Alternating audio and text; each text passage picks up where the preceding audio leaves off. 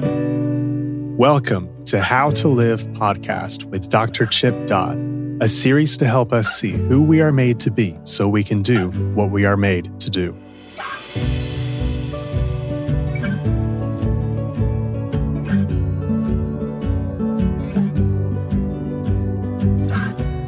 Hello, this is Dr. Chip Dodd, and uh, good morning. It's morning for me still, so I'm not time sure what time you're listening to this. I hope you are, and I hope that uh, this material is able to um, bring some benefit, practical use, and uh, longevity in terms of perseverance, especially during this time in which there's so much that's uncertain.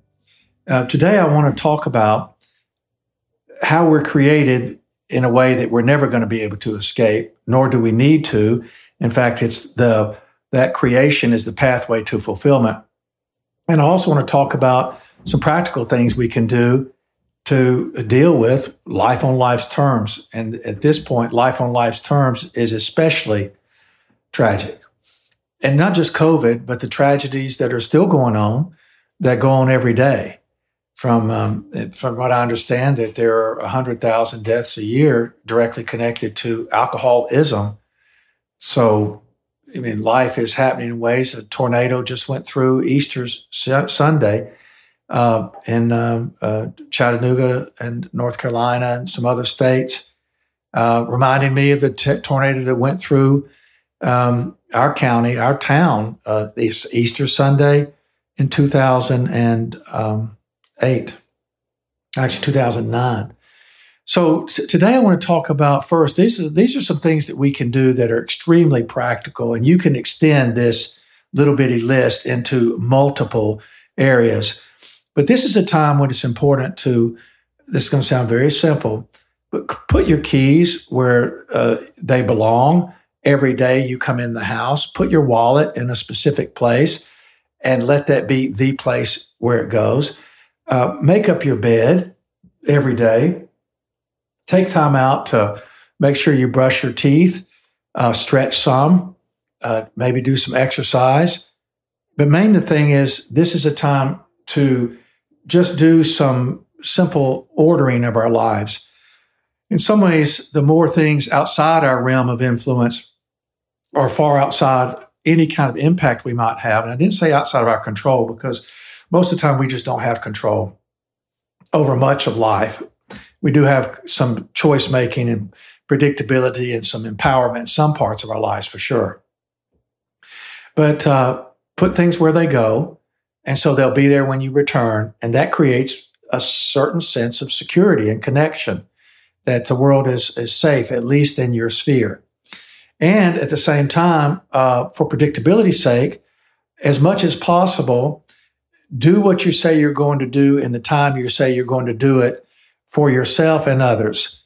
Predictability and order are two very important things in our lives right now. Just this is just sort of a it's so basic. In some ways, I, I hate to say it, but um, and this came from actually today.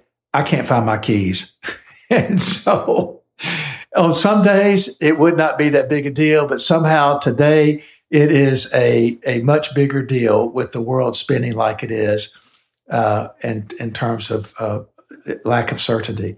So anyway, I hope I find my keys uh, pretty soon.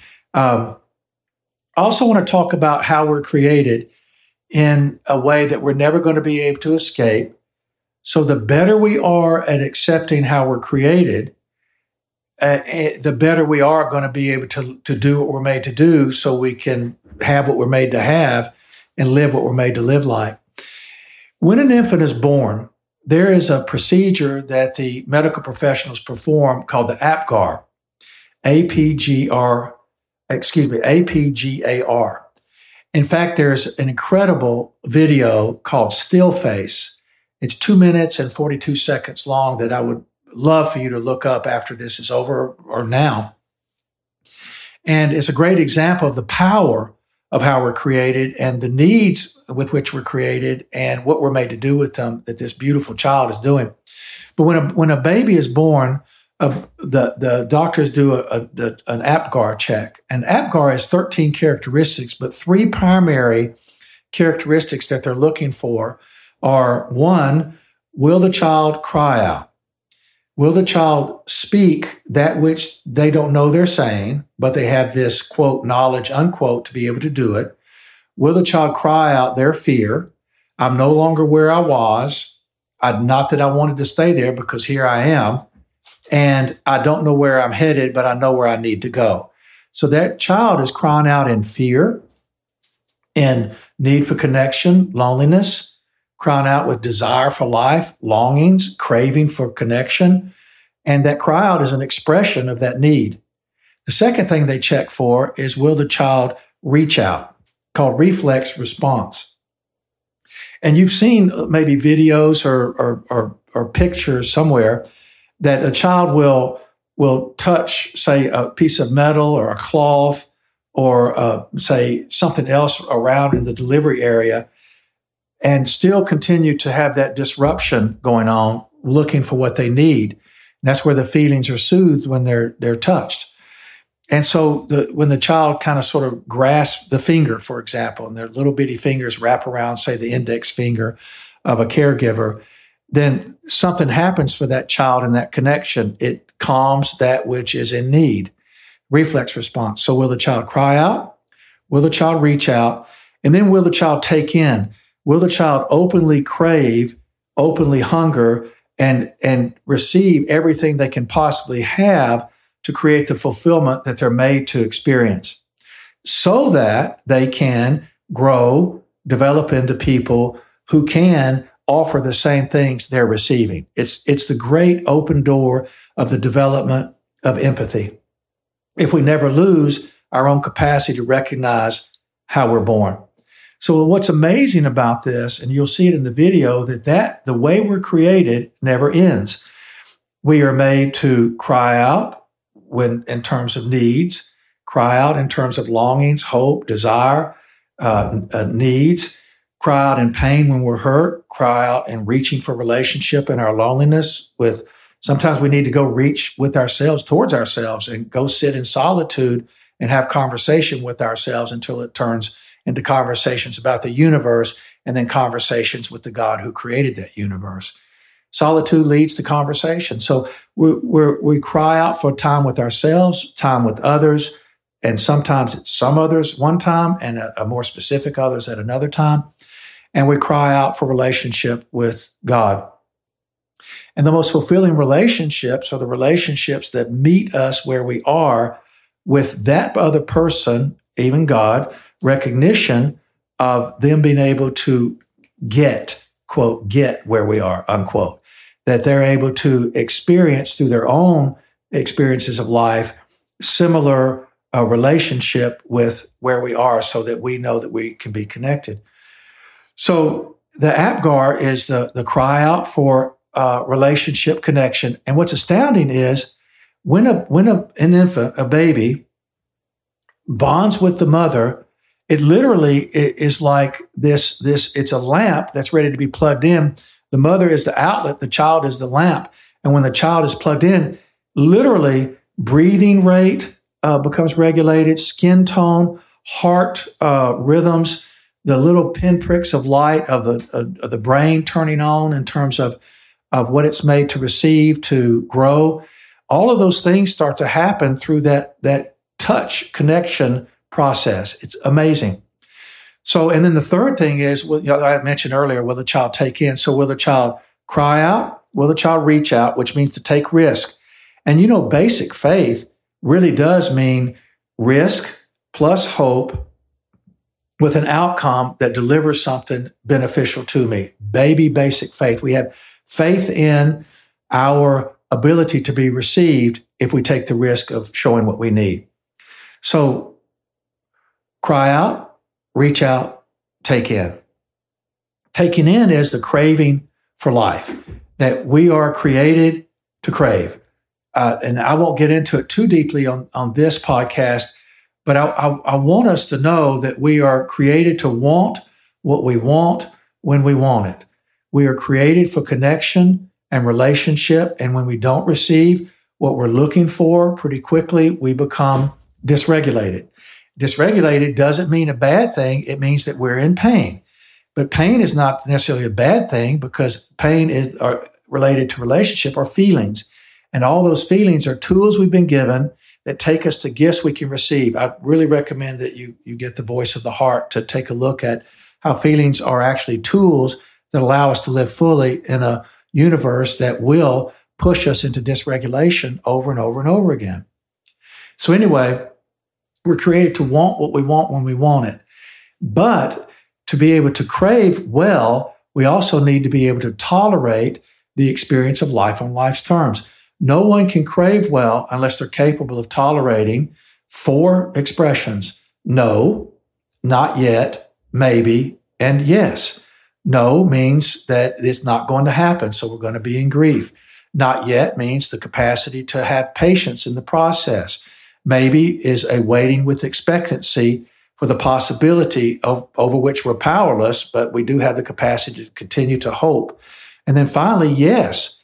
Now, yes, it seems uh, paradoxical in a sense because, the, of course, the craving is looking for yes, but yes is also, you really mean it? I mean, do I dare take? Is am I being fooled? Because through the world's experiences of rejection and pain, we often distrust receiving the very thing that we can have. We're very suspicious of love. We're very suspicious of gifts. I mean, think about the last time somebody gave you a gift when it wasn't on an expected day. And even on an expected day, we can be suspicious or we'll go into shame because our gift that we gave to somebody on Christmas wasn't as good as the gift we got. And we're going, oh no. But when somebody gives you an unexpected gift, something inside you uh, wonders what I owe, what it's going to cost me, what's my debt going to be, instead of, oh, that's so wonderful and beautiful, I'll find a way to pass this forward. So, anyway, so you can't crave well unless you can tolerate the, the waiting process the no process or even the yes process. So a lot of times though, because because we're suspicious of craving and craving leads to us having to grow up and mature, what happens is we become ashamed of our craving. And in fact, a lot of people will even call craving sin. Wanting what you want when you want it is a, a sin. Now, how to, in fact, how to check if actually this craving is moving towards sin is Philippians 4 8. You can always assess your cravings through Philippians 4 8. Is, is what I'm looking, is what I'm concentrating on or desiring. Is it good? Is it just? Is it noble? Is it pure? Is it lovely? Is it excellent, praiseworthy, or admirable? We can sort of pour our cravings through the cheesecloth of uh, that scripture and kind of assess if our craving is a genuine craving or is it an impaired expression of craving. Impaired expression of craving is lust. And lust will, will always lead us to damage ourselves and others. Lust is craving that is impaired. It's craving without having to be dependent. It's attempting to get my needs met without having to express my genuine need. It's a way to escape how we're created. Lust is an attempt to escape how we're created by avoiding the cry out, avoiding the reach out, and avoiding the taking in the genuine connection that we've received through our vulnerability. So, the genuine connection we've received through our vulnerability. So, I just wanted to say that we're created for craving. God has created us as creating, craving, reaching, hungering, thirsting, desiring, yearning, longing, hoping creatures, uh, created to do one thing and it's live fully. And the only way that we come close to the ultimate fulfillment while we're living here is through connection to relationship with the relationship with myself, others, and God, and then creating out of that care, compassion that we received and the care we hunger to give. So the APGAR is something that's with us from the beginning, and it's a proof point to show how we're made. And the thing is, we never leave behind how we are created. So we need to develop a mindset that acknowledges what's happening below our forehead, so to speak.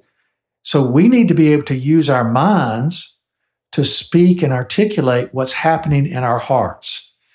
We have to be willing to admit powerlessness over where how we're created and use our brains to articulate what's going on inside of us instead of using our brains to hide what's happening inside of us. we need to use our brains to cry out, speaking the heart, instead of using our brains to hide out. And I know that through the pains and wounds and eviscerations that every single person has experienced in life, though there are many who deny that they've, they've had woundings, our brains are actually created to speak uh, this, this powerlessness for connection. And I know the world teaches invulnerability, but we were created to, to be strong in our capacity for vulnerability, which means to tolerate pain and still remain in pursuit of how we're made to live. We hope that you are benefiting from this podcast. If you are interested in more material from Dr. Dodd, please go to chipdodd.com or Sage Hill Podcasts. Thank you for listening. We now return to the rest of the podcast.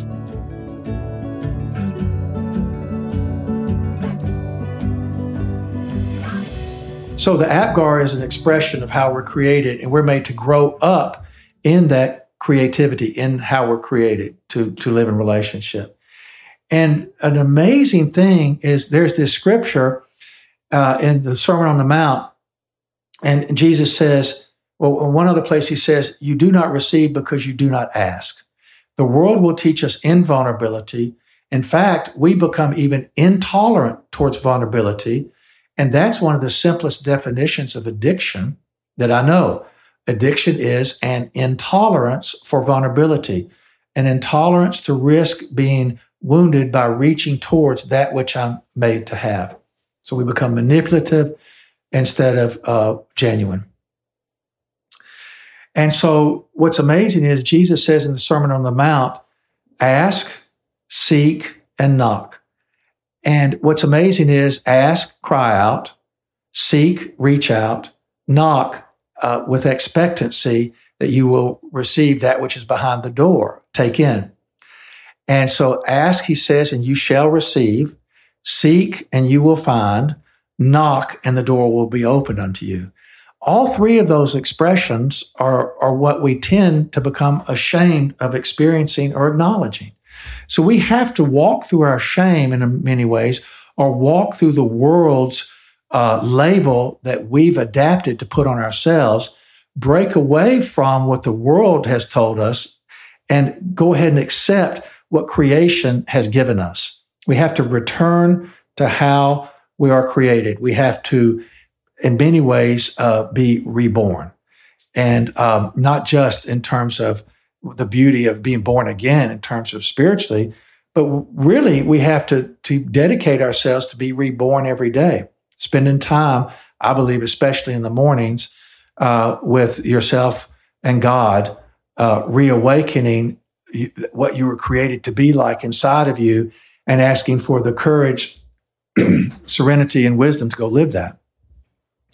So I just think it's so beautiful that uh, the scriptures and speak to actually how we're created and how we're made, uh, who we're made to be, whose we're made to be relationally, and then what we're made to do. So ask, seek, knock. Deep, deep wisdom is speaking to what science has shown us, even through the basics of the APGAR, that which we're never made to leave behind and hide. We're not made to grow out of it. We're made to grow up in our capacity to live that well. So really our, our, our greatest giving comes from our greatest receiving. The more we have, the more we can give. And we cannot give what we do not have. So today I want to pass along my hope for me and my hope for you and my hope for us that we will continue to be humble enough to ask, uh, seek, and knock, that we will not reject uh, how we're created and, and therefore not reject the God who created us. There is a, a beautiful uh, scripture also, uh, 1 Peter 5, says something so beautiful. Uh, Peter says that the, the uh, exalted will be humbled. And I say if they're fortunate, and the humbled the humble will be exalted. And it, it's an amazing thing. And then he goes on to say, cast all of your anxieties upon him, God, because he cares for you. Cares in terms of what he's made, cares in terms of who he made you to be. And that translates easily into whatever bothers you bothers God. So there's always a place to go to. You always have a home. The lights are on, the table's set, and the door's unlocked. But we have to humble ourselves to experience that level of exaltation. We have to take the great risk of hoping, in spite of what life has taught us, to go ahead and admit powerlessness over how we're created to hope and hope again. But maybe do so in a way where we go with our hope towards the people who are able to humble themselves to be like us. But anyway, the scripture goes on to say anything that bothers uh, us bothers God. So we always have a place to go and we don't have to be ashamed of, of, of our, our upsets, our dysregulation.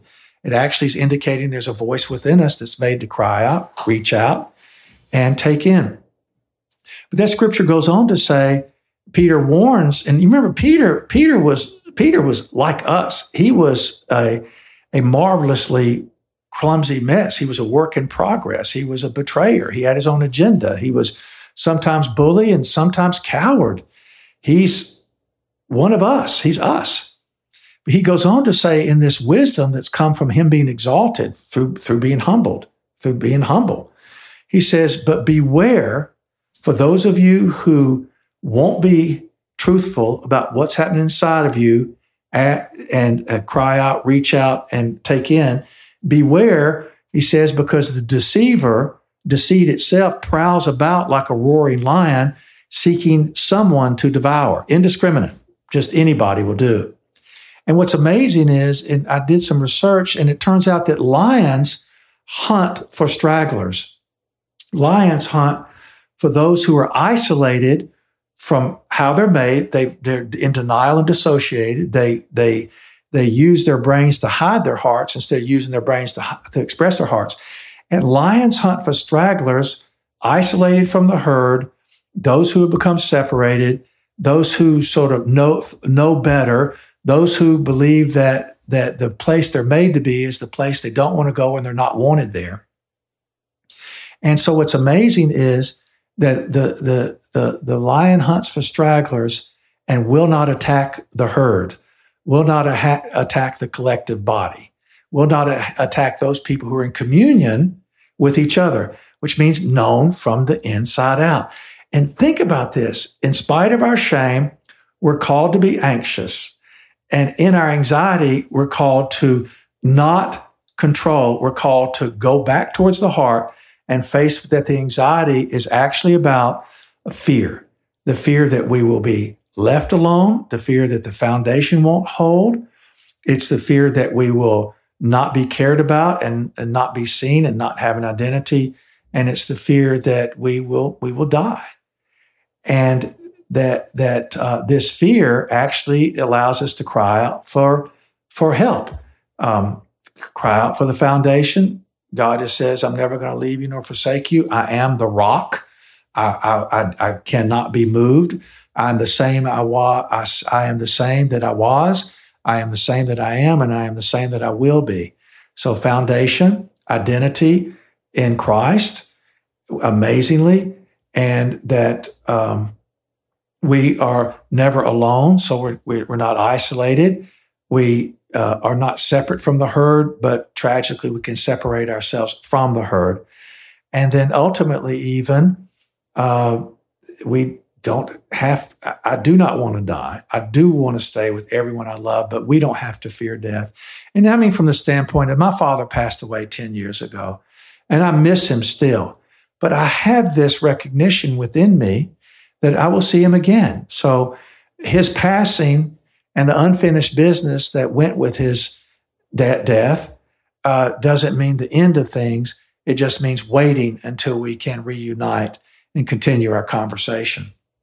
So as I close today, I want uh, to support those who uh, are listening to ask, seek, knock. Go ahead and face that we're made to cry out, reach out, and take in that which sustains us. And the more we have, the more we can give. So the needier we are of others and God, the more we're going to be able to offer others because we were replenished. We are having to live a marathon that we've been running forever anyway. And the, the marathon right now is how the world has changed through COVID. But remember, the marathon, it has to be run the same way a sprint is and the same way we eat a steak. Uh, you eat a steak one bite at a time. And before you've known it, you've eat, before you know it, you've eaten the whole steak. Before you know it, you've eaten a cow uh, it, it, or a herd of cattle, believe it or not. So uh, it's one day at a time. That day is, is unto itself. We need to use that day to replenish, uh, uh, uh experience restoration, resurrection, um, recreation. And uh, that goes back to the beginning of this podcast. Uh, create order as much as you can. Let your let predictability by being responsible to others and for yourself be very powerful during this time.